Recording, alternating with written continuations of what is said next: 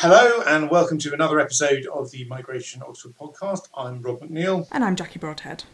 And uh, today we are talking about municipal ID cards for people generally, including migrants and including irregular migrants. Um, it's not really an area that I have much familiarity with, whereas Jackie uh, knows all about it. So, Jackie, can you just explain a little bit about why cities have started issuing issuing ID cards? Yeah, thanks, Rob. I think this is a really interesting topic of migration governance because we tend to think about governance as being about citizenship or being about visas, all of which are generally controlled at the national level. But if we want to think about residence in a place and access to services in a city, that might be decided um, at the city level, and that's when a city is going to might decide. Oh, we need to know who has kind of residence rights that's very separate from um, immigration status. And what's really interesting with the case of IDNYC is that they said this is about where you're resident, where you lay your hat, you know, not about your immigration status. And so IDNYC is the card that basically says that you're a New Yorker. But it's not about whether you're a US citizen and it's not about your migration status. And it grants you access to certain things and all these sorts of sorts of things that are beneficial for the whole population. Um, but it also uh, has that sense of being about your identity within the city, which is quite different from your citizenship or your national identity. So, I mean, effectively, what we're looking at here is something which says our role as a city, our role as our role as sort of as, as the bureaucracy within the city, is not necessarily to enforce migration policy. It's there. It, we're, we're there to make the city function effectively, and and and if there are people here who are essentially in some kind of trouble as far as their migration status is concerned, well, that's for them to deal with. With I mean, in the UK, obviously, it would be the Home Office. In in the US, I guess it would be ICE or whoever it is. Um, but this this is a fundamentally different thing. Now, I mean, do you think that because you've worked on this kind of stuff? I mean, has this created tensions between central and local government? Definitely has created tensions. Um, I know within New York, for example, the IDNYC was set up before the Trump administration came into office, and then there were very real conversations about whether the city would need to um, get rid of the database, for example. Uh, we talk about firewalls, you know, those principles of whether local government is required to share information or whether it chooses to share information with immigration enforcement. And and so there's that more adversarial side of things. But one of the things that we talk about is the idea that it's not necessarily just that local and national government are adversarial. It's that they have fundamentally different roles so, when we think about the UK, for example, which doesn't have a strong ID card culture anyway, but does have the hostile environment, where central government, the Home Office, basically said that other parts of government, including local government, should be subordinate to its policy aims, that everybody should care about migration governance. And what's interesting with ID cards and with some of the work of cities is not that they're saying, there shouldn't be migration enforcement, but it's simply saying that's not our role within the kind of mechanisms of government. Our role is about access to services. It's about how we support all of the people in our city, and maybe even if we're if we're if we're happy or we're neutral about central government doing its job, we're actually trying to achieve something quite different. And that's where I think these ID cards are really interesting because they're talking about the city as an identity and the city as having a different role from what we think about when we think about our nationality or or the way that we interact with the state at a national level do you find that that has helped create integration outcomes, like positive integration outcomes? I think it's quite a fine line to tread between an ID card that feels actually quite stigmatizing, if it's just for one group, that might actually not be so great for integration because having it is a marker that you're that you don't belong versus an ID card that is trying to have a sense of universality. So it's trying to say we have a shared identity, regardless of what we might say about um, about immigration status or about your citizenship or whatever. And I think that is very important to integration. That idea of a shared identity, that idea of you know building the idea of us, you know the in group, the the group that we are all part of, rather than us and them. Um, that all feels really important, and we know that that's really important to integration. And so, I mean, we've talked a lot about the New York stuff, but between different areas, different locations. um, is important here, I think. And I mean, like a place like New York, this is obviously a you know highly cosmopolitan city. But you know, when you're talking about you know, I don't some small, I mean, even a small town in, ag- in the agricultural Netherlands or something like that, is this also somewhere where a, where something like this, where a, an ID card that actually facilitates residence, or at least it facilitates sort of access to services, is is feasible, or is it only possible to do this in hyper cosmopolitan places? Yeah, I think this example is also interesting because of what it tells us about policy diffusion. Um, so, particularly between cities and particularly through city networks, um, most notably on climate change, but increasingly on migration, we're seeing this um, trend for cities to want to look at best practices from their peer cities and to lift them and, and put them into their own contexts. So that can have lots of advantages because it's you know allowing for innovation and it's allowing for people to kind of see how things are done differently to not be limited by what's happened in the past. But the risk is exactly as you say, you know, can these things just be lifted and dropped wholesale? And ID cards, I think, is a really good example of one where no, the experience has not been that you can just lift the New York model and drop it into another context. Lots of European cities, so cities in, in Switzerland, for example, in the Netherlands, in France, there's lots of interest, but they've required quite a lot of work to think about how it would land and how it would work well in their national context. Um, so in the UK, there's been very little traction for it because we don't have the ID card culture that would mean that this sort of thing would be taken up. In some European countries that really do, so we think about the, the Padron card in, in Spain that's already been used quite a lot by cities like Barcelona. But yeah, other cities that are thinking about it, but the real lesson here is that you can't just lift an idea and, and import it wholesale. You have to adapt it to your circumstances which is a neat place to take us on to the conversation with the people who've uh, been working on this on the ground. I'm joined today by Dr. Albert Gamarra, who is the Assistant Deputy Commissioner of the IDNYC project at the New York Department of Social Services, and by Dr. Myriam Cherti, who's a Senior Researcher for the Global Exchange on Migration and Diversity here at COMPAS, and who is the Principal Investigator on the C-MISE, or the City Initiative on Migrants with Irregular Status in Europe project. Um, so, Albert, if I can just start with you, what is the role of documents and identification in migration governance generally first? I think it's vital for any individual to have documentation that is accepted during a migration. I do think that's a vital part of migration so that an identity remains. However, it must be a partnership some countries have policies where they remove identity docs as part of the migration process, as part of the asylee process. And so now individuals are left with no means of identity, no means of verifying their identity, and effectively become, I guess the best word I can use is nameless people within a society. And if you're nameless, if you lack an identity, you're not going to be able to do a lot of things that we take for granted day to day. You're not going to be able to go to your child's school. You're not going to be able to to get a job. You're not going to be able to access many government services. The one thing that should be universal across countries, no matter what, is an understanding and an acceptance of identity as a human right. That it's not something that is up for debate. It's not something that should be used and weaponized as a deterrent. That it is a vital component of what it is to be a human being.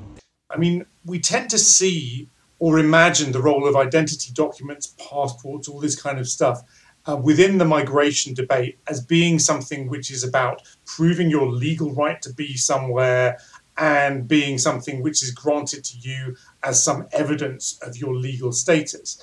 But you're working on these municipal ID cards, the ID NYC card, and that's a very different thing, isn't it? Could you just explain to me a little bit about what that is and what it does, what it provides to people? IDNYC is a municipal ID card issued by the City of New York. Um, it is accepted at all government buildings within New York City. It has a number of benefits attached to it, both private sector and cultural partners. Uh, I believe we're upwards of 40 cultural partners, museums, other institutions. And it's about accessibility to all parts of New York for all residents of New York City whose identity we can verify. Um, there is a larger debate at the federal level. But IDNYC is not a part of that. IDNYC is about doing what's best for the folks that are residents of the city, the folks that are our constituents. And that is what has been the unifying message behind the program and its success over the lifespan of the program. You know, we're now upwards of 1.6 million IDNYC cards having been issued. And it's because of that success, that unifying message that is important. And what it is, is identity is a human right. Everything else, all other discussions, are completely outside of that box. That introduces us then to this question, which is really I mean, if somebody doesn't have a legal status at a national level, what the benefit of a local or regional bureaucracy providing them with an ID might be. Well, the benefits is access to services, is the ability to assimilate. Like many of us do not leave our local municipality in our lifetime, you know, or very rarely do. So by just having that ability, you've changed generations because these individuals now feel like a part of the community. These people have access to the services like everyone else. Their families too, generations after them do because of this opportunity of working with them to verify their identity and giving them the opportunity to have that, you know, individualism in in this societal level. Um, there's nothing that can be done at the municipal level for what's a federal or countrywide problem. But at the local level, you have the discretion to really find solutions that work for the people that live within that community. And I think that municipal IDs work towards that solution. They they they bring these folks out of, you know, I know the terminology is the shadows. You know, a a tier that is not on the level of the other folks that live within the municipality. Like one of the things that I think is beautiful about IDNYC and municipal ID programs is we're all New Yorkers. Everyone that has an IDNYC is a New Yorker. Anyone that lives within New York City is a New Yorker. And that's something that IDNYC just verifies and and it evens the playing field. It creates that equity that maybe at a federal state level isn't available, but at a city level, we've created equity, which is huge because that is what it is. Like no one is better than anyone else, and that's something that's vital for them. Very, very interesting. So, Myriam, if I can move over to you now. So, these policies, as we've discussed, are essentially subnational. So, do you think that they do create tensions with national administrations, and, and, and how would you suggest that things like that get overcome?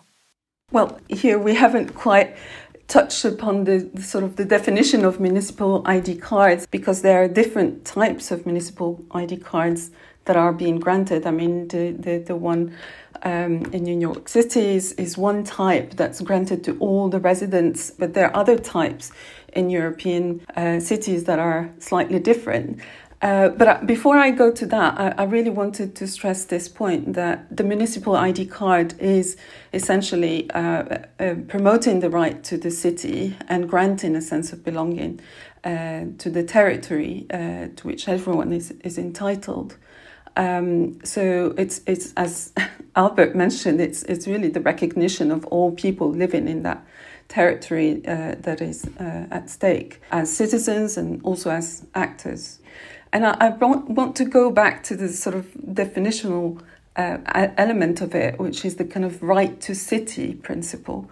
And, uh, you know, introduced a while back by uh, Henri Lefebvre back in, in 1968, and, and which has been revisited by the UN uh, recently in kind of setting up the uh, sustainable uh, development goals, uh, known also as SDGs, and which stipulate that to ensure that cities and human settlements are inclusive, safe, resilient, and sustainable.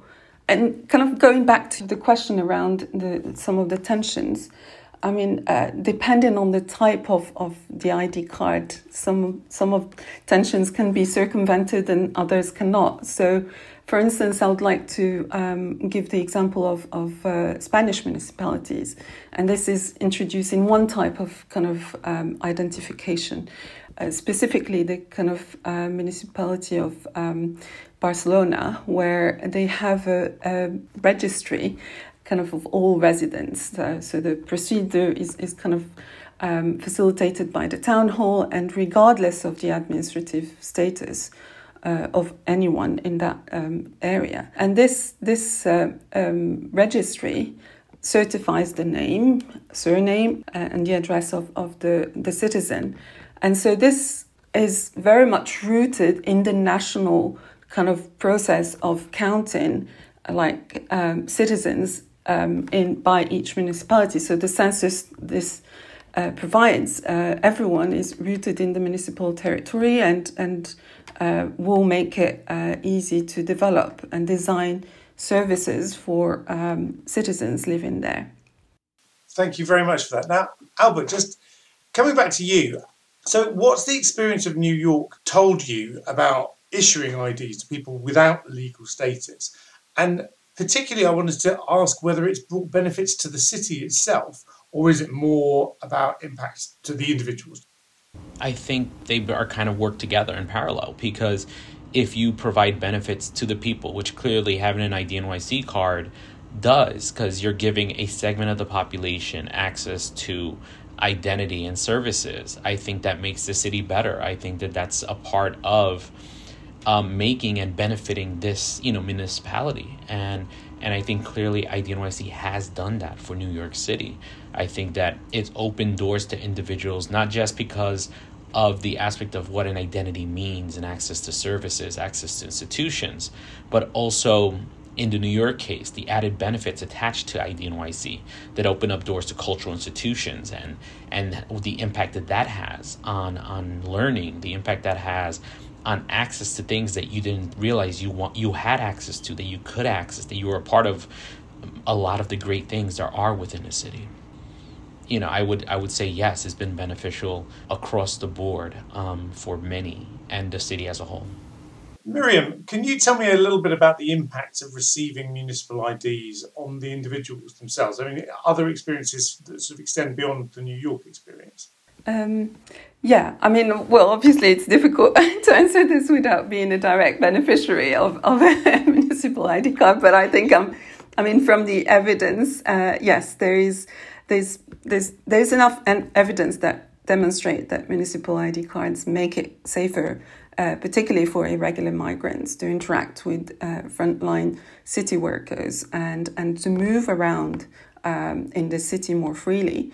Um, and and there's also evidence that um, it makes it um, easier for, for these irregular migrants to participate in local commerce or, or access, for instance, municipal facilities, as, as Albert mentioned.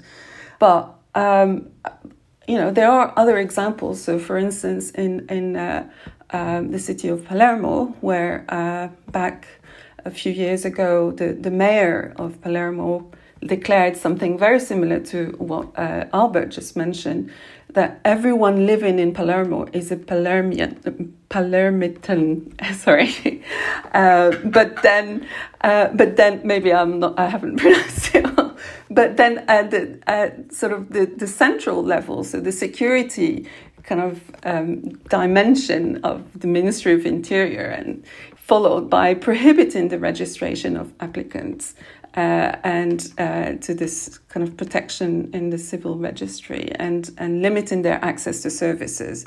And in this particular instance, there was a direct kind of political tension between central you know, government and, and local government. But this is quite unusual because this was kind of more political than in other um, municipalities where the sort of conflict is not so direct. So just to explore that a little bit further, I mean, there, there are two things that essentially you're describing there.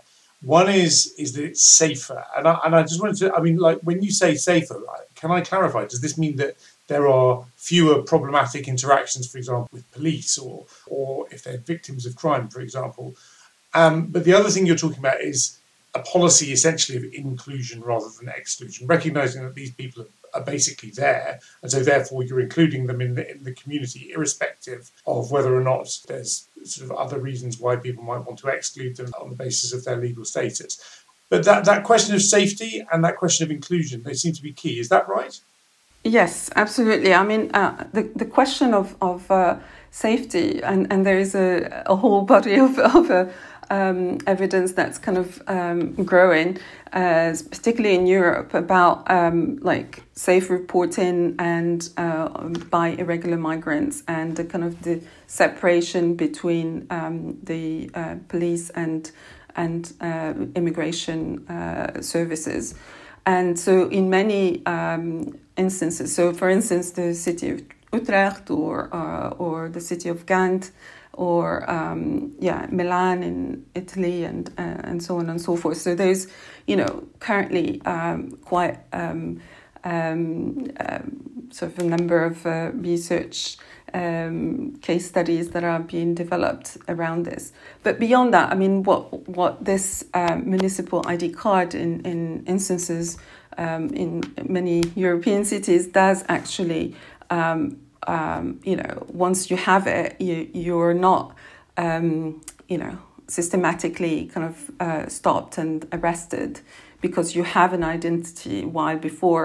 You know i think that it's also important to sort of um, highlight the uh, the sort of when we're looking at irregular migrants you know like uh, many of them lose their identity as soon as they kind of enter uh, a territory and and then you know and then gain a local identity in some instances not systematically but you know like so there's that sort of tension between losing and gaining um, uh, and to avoid being kind of removed or deported uh, by immigration. Albert, can I just ask you then how the program, the ID NYC program, has been greeted by the by the local population, and also just to kind of inquire a little bit about whether this is something that you think is very specific to New York, or whether or not you think it's something that less cosmopolitan areas might also be able to implement. It was a massive success in New York. That was a different time, though. That was 2014, 2015, before immigration became such a volatile issue um, in the United States. Um, the program still has, according to my perspective, wide scale support within New York, but the New York situation is different, it's unique. We are a very different type of city built on immigration. We are, you know, a city that supports this. But I think at the end of the day, any process for municipal ID programs, no matter where the location, I think the right thing here is how you message it. I always tell folks, I'm like, this isn't a ID card for anyone special. This is an ID card for New Yorkers. And I think that is the messaging. I think that, you know, working with the community to understand what this is is local government doing what the state and the federal government does, which is just verifying your identity and it goes the same for everyone else having eh, you know like implemented processes that are secure with integrity so folks feel confident that you are doing what needs to be done as it relates to integrity but also understanding and, and simplifying it getting away from the political components of immigration. And i know it may sound counterintuitive but it's because you're going to debate. There's people on both sides of that issue. Get away from that. Make it the simple argument of all we're doing is we have a built in process on the local level of verifying individuals' identity. And as long as people meet that threshold, they can get this ID card, which is a local ID card, which has these benefits attached to it. And it's to, you know, provide equity. Because one of the things people don't realize is there are numbers of vulnerable groups that do not even have access to ID at the state level because a $10 cost, a $20 cost is a barrier they cannot confront. We're talking about youth, we're talking about folks that are unhoused, we're talking about folks that are seniors that live on a fixed budget. And so IDNYC being a free ID program meets that need for these individuals. Eh, you know, and that opens doors. For youth, what does this mean? This means they could get some youth employment when you start selling those stories about how these local ID programs create equity, I think it creates what we want, which is a universal understanding, the right messaging. And at the, the end of the day, what is the message we want over any municipal ID program? It is for everyone within that municipality. This is an ID card for all New Yorkers. Follow that, hit it right, reinforce it, clarify it as much as possible because that's the way to have the success and do what's best for the folks that live within that municipality. And so, just to be clear, so I understand this. I mean, this is no this is no protection against uh, against immigration enforcement or anything like that. It's purely a means of demonstrating that we know who you are. You live in this city, and, and while you're living in this city, you can avail yourself of the services that are here. Agreed. The arguments on the federal and state level are something far removed from what we're doing here on a municipal level. So, Myriam, Is this an approach which is actually gaining more support internationally? I mean, what are the experiences of other cities and regions around the world, uh, positive and negative, of similar schemes? And do you think that we're going to see more and more of this? Right. Well, it's, it's certainly the case that more and more cities across the globe are developing some version of, of an ID card. So, uh, and and uh, as I mentioned at the start, I think there's there, there's at least three different types. The first one is is the more kind of administrative and that allows all the uh, citizens in that territory to be registered and recognized. Um, you know, the uh, case for the city of Barcelona, the Padron in, in the city of Barcelona. And then uh, we have the second type, which is uh, uh local ID cards for specific audiences. And this is gaining more popularity in Europe. And uh, these cards are aimed to offer uh, services to people affected by situations of uh, vulnerable vulnerability and precariousness. And um, so I'll give here a couple of examples. So uh, actually, the city of Utrecht in, in the Netherlands has developed two types of ID cards. So one is called U card, which is uh, uh, developed for Utrecht for everyone, like so for all citizens. And then the second one, which is uh, called BB Program Card, uh, which stands for a program called Bed, Bath, and Bread for irregular migrants, um, and which is funded nationally uh, for a number of Dutch cities. And so these uh, holders of these uh, BBB cards are protected from uh, arrest once they kind of um, show their cards. In other parts of Europe, so for instance in France, there's the Carte Blanche, which is uh, in the city of Nantes and which is aimed to promote access to culture, uh, sports, and leisure for most vulnerable uh, populations. Um, and and then the the third type of of uh, ID cards is called uh, local inclusive citizenship cards, and these are specific uh, schemes in which the notion of residence and right to city as well as solidarity are, are kind of intertwined to provide protection uh, for vulnerable groups and um, uh, to improve access to rights and, and services fight discrimination um, and, and guarantee links of trust between users and, and local services. You've been listening to the Migration Oxford podcast. I'm Rob McNeil. And I'm Jackie Broadhead.